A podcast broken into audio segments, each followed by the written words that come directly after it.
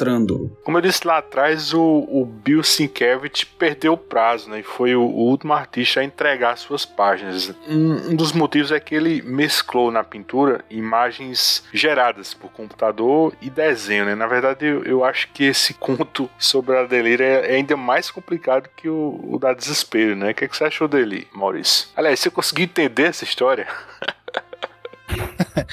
é um fio de história, né? É um, um grande delírio, aparentemente, aí, mas tem um, um plot bem simples e que o Gaiman não deixa muito claro, não. Eu já vi algumas especulações na, na internet e eu não, não concordo muito, não. O que, o que acontece, né, assim, destrinchando, indo e voltando algumas vezes, eu inclusive fui reler essa história pra gente gravar é, na noite anterior, na nossa gravação aqui, e eu, des, eu desisti. Disse, não, amanhã de manhã eu, eu volto aqui e, e leio de novo. A gente tá vendo um episódio de introspecção maior da, da Delírio, né? Por algum abuso, alguma recaída, algum, algum gatilho que ela teve em algum momento e que eu entendi que o Barnabás, o cachorrinho da destruição que tá cuidando dela, né? É ela que cuida do cachorro, é o cachorro cuida dela, como o Reginaldo comentou na, no programa anterior. E ele pede ajuda pro sonho. Só que nesse momento cronológico aqui, a gente já tem o Daniel no lugar do sonho, né? O, é o sonho todo branco. E é, o Matthew tá lá ainda com ele, como a gente viu no, no final da, da mensal. E eles arregimentam pessoas que vivem em delírio, por um motivo ou por outro, né? Assim como a gente viu na história anterior, pessoas que estão em estado, situação de desespero. Aqui são pessoas que, de uma forma ou de outra, estão delirando. São as únicas capazes de entrar no quarto figurado, físico, enfim, que a Delírio tá presa e poder tirá-la de lá. Porque nem mesmo o sonho, né? O irmão dela, um perpétuo, conseguiria sobreviver lá. E aí há uma convocação do sonho para essas pessoas e a gente tem uma menina que sofreu um abuso sexual que, que se fechou completamente, né? É, é, isso é, é, parece até um, um, desespero, né? Mas ela entra no estado de, de delírio mesmo, ela des, desiste de, de viver, né? Ela apenas existe. E eu, eu ouvi os próprios gritos no fundo da cabeça, como diz a narração. Tem um, um morador de rua também que, que vê mensagens e imagens, tudo e de fato, né, é uma mensagem do Morpheus aí no passarinho e ele começa a escrever essas mensagens pela parede até ser guiado por lá, pelas ruas da cidade até chegar na onde Sonho e, e estão. Uma, uma mulher com uma viagem com homens que têm filhos e lagartos no útero e tudo mais, que é uma personagem muito doida, parece que é uma pessoa assim, uma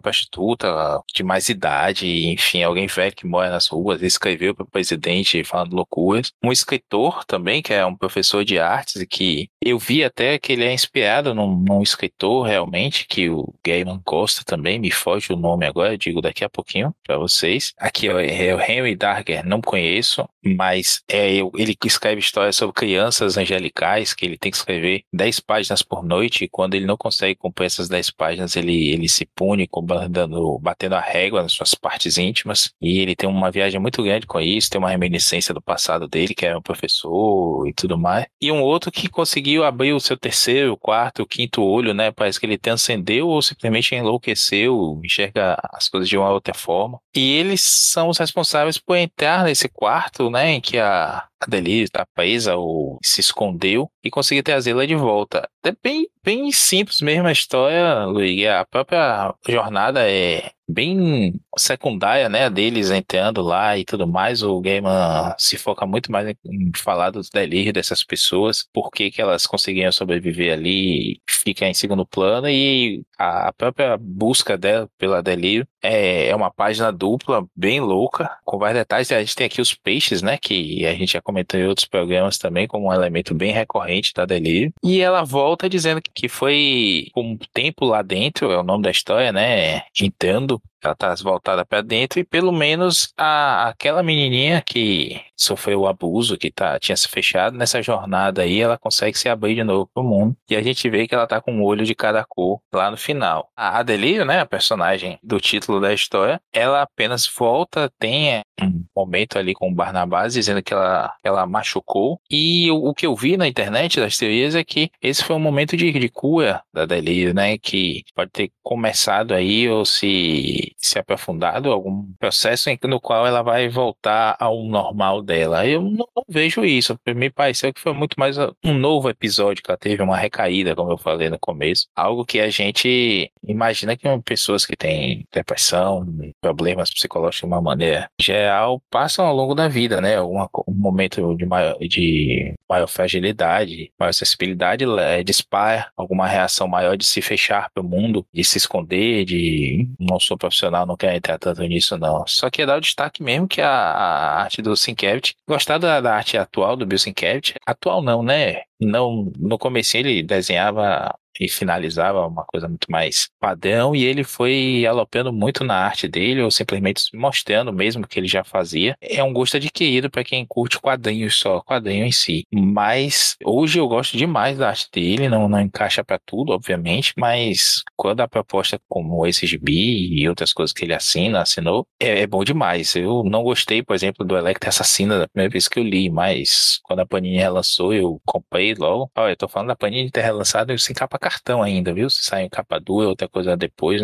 não é isso não. Tô falando lá de 2005, 2006, quando eles lançaram isso. E já tive uma outra mente, né? Uma mente mais aberta e, e curtindo mesmo a, essas colagens, esse, essas misturas de técnicas que ele faz e tudo mais. Convenhamos que se é pro cara entregar um negócio nesse nível aqui, e, é, pode até azar mesmo e perder o prazo, né? Não? É, a Shelley Bond, ela disse que ficou com vergonha porque dos artistas desse set list, né, vamos dizer assim, era que o que ela mais conhecia, né? E assim, ele, pô, cobrar o Bill Sienkiewicz, ela ficou meio assim, sabe? Eu achei engraçado, só que ela fala que ele é um cara de sorriso fácil, muito simpático e tudo mais, e é isso mesmo, né? Eu é. vi aqui na CCXP Experience e não tem como você não gostar dele. Eu já banquei isso em outras vezes aqui que eu tive vontade de comprar um bolo de rolo e um café para ele trazer ele para casa para ficar conversando com ele e noite adentro. Maurício, mas aproveitando, bicho, eu, eu falei, não falei tirando onda não, bicho. Eu, eu, eu tive dificuldade para entender essa história. Mas assim, qual foi a, a, a situação de risco que a, a Delírio tava assim? Por que ela tava nessa situação de risco? Eu,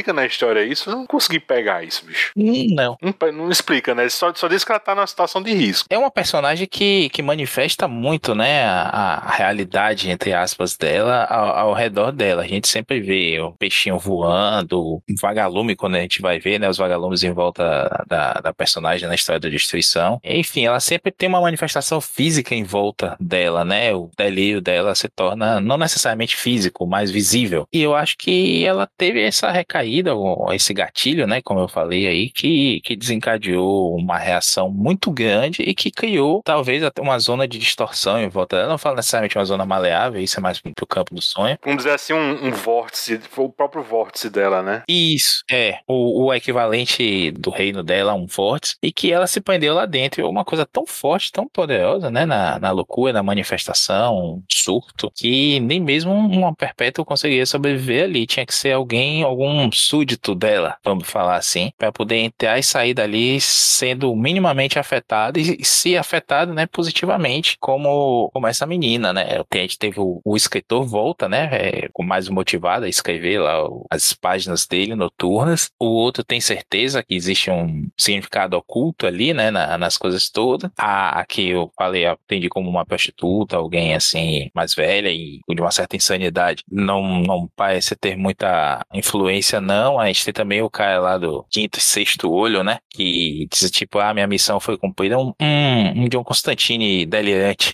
vamos dizer assim. Então, cada um foi tocado ali de alguma forma, mas não houve necessariamente uma mudança, uma epifania, nem nada, acho, salvo para a menina vítima de abuso, o que também pode revelar, né? Aí vai lá, pode ser o que essas teorias na internet entenderam. E assim como a menina se curou de um abuso, o que a gente vê muitas vezes da Deli é algo parecido, né? Entre a Deleite e a Deli, ela passou por um grande trauma e decidiu encarar o mundo de uma forma diferente é, fazer a sua própria realidade, que só faz sentido para ela mesmo, como essa menina no começo da história, que simplesmente desiste, né? Ao invés de ela alopear, enfim, delirar desse jeito, ela apenas se torna um vazio. Então pode ser por aí também, mas é bem aberto. Eu acho que até a dica que o gay mandar também na introdução do Noite Sem Fim é que a história do Destruição se passa depois depois da do delírio, da delírio, né? Então a gente tá vendo ela ainda ali em recuperação, sendo cuidada pelo irmão. Ela fala que a família não quer que deixe ela sozinha nesse momento. Enfim, me parece ter sido mais uma recuperação de mais um episódio desse, não necessariamente um processo de cura em andamento. Cara, eu tive uma leitura diferente. Na minha concepção, e isso aí todo mundo é, sei lá, é, é palpite, porque a história realmente é a mais confusa, eu achei a mais difícil de todas essa mesmo, mais do que a, a da desespero. Eu entendi que a menina tinha sido, né,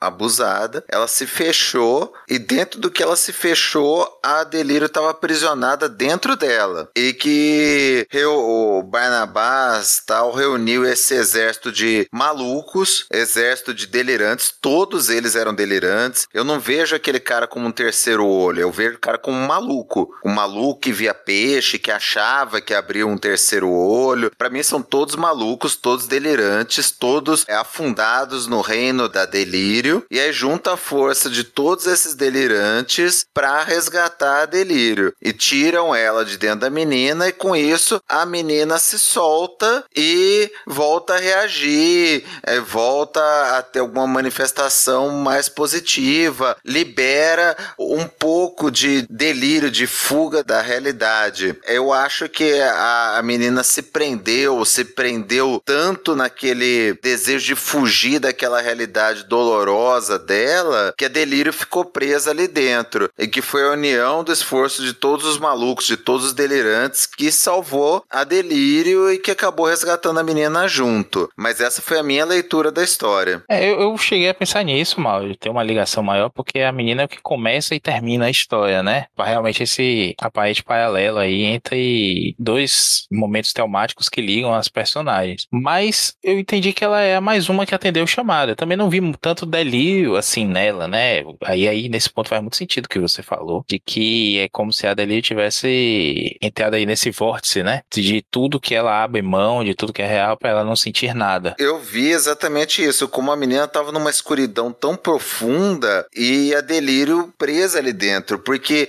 todos os malucos se movimentam na história, menos a menina que ela ainda tá ali naquele lugar dela. Ela só se movimenta no final, quando depois que a, que a delírio é resgatada, que ela volta a sorrir e tudo mais. Você não vê a menina reagindo ali antes. Eu não vi diferença de um para outro. Todos para mim são malucos de último grau. São todos delirantes, ah, que vêm coisa onde não existia. Eu não vi ali assim, igual você falou ali. Cara, para mim são todos assim, gente completamente desconectada da realidade, que foi reunida e só gente tão profundamente entranhada no reino da, da delírio conseguiria trazê-la de volta. Não, é, é, isso mesmo. Eu, eu, falei mais da, da visão que esses delirantes têm de si próprios, né? De se achar portadores de verdade, de se achar místicos, como eu falei, um Constantine delirante, enfim. Mas eles são loucos, vivem numa realidade à parte. Talvez essa desconexão deles da realidade, da nossa realidade, é que os permitisse sobreviver ali. E aí, nesse ponto, é que entra o que a menina, que não tem um delírio gigante, pode acrescentar, né? Ela tem uma desconexão da realidade. Só que ela tem um, um vazio. Eu não, eu não vi como a relação dela, específica, o trauma dela, com o que a delírio tá passando. Mas eu vi uma catarse ali no final, que as duas se abraçam, né? Como duas pessoas que passaram pela mesma coisa, podendo compartilhar a experiência. Ou até como um, assim, essa menina está vazia, eu posso transportar isso tudo aqui para dentro dela, e tanto que a minha depois que eu acumulo de cada cor, né, a delírio, imaginando, e assim eu escapar também disso, ela devolve coisas para a menina que ela criou, enfim, mas não necessariamente que aquilo tudo é da menina antes. Mas é, é isso, a história é bem complexa e pouco explicada mesmo. Acho que a ideia do game é fazer a gente viajar mesmo nessas coisas. E aí, Reginaldo, curtiu essa história doida? Eu gostei sim, eu não acho ela fácil também, eu acho é mais pelo Sinkevich, né? E gosto também que remete realmente, assim, sabe, a, aquele Hora do Pesadelo 3, meu, Guerreiros do Sonho, assim, que é bem doida essa reunião. Nossa! É, bem doida essa reunião de pessoalzinho, assim, né? Acabou melhorando essa história na minha cabeça, viu, bicho? Ah, eu achei por aí, assim, né? Eu acho a Delírio um personagem difícil. Né? A caracterização de delírio, eu acho, não é só loucura necessariamente, mas isso é uma opinião minha, assim, e essa turminha que reuniram, né? E também aparece o Daniel, né? O, o Sandman branco, o Barnabás é muito legal, então eu achei legal a história, achei uma, achei bacana, né? Eu acho ela, por exemplo, melhor do que a que vai vir agora do Destruição, né? Eu ouvi as línguas do Apocalipse e agora acolho o silêncio.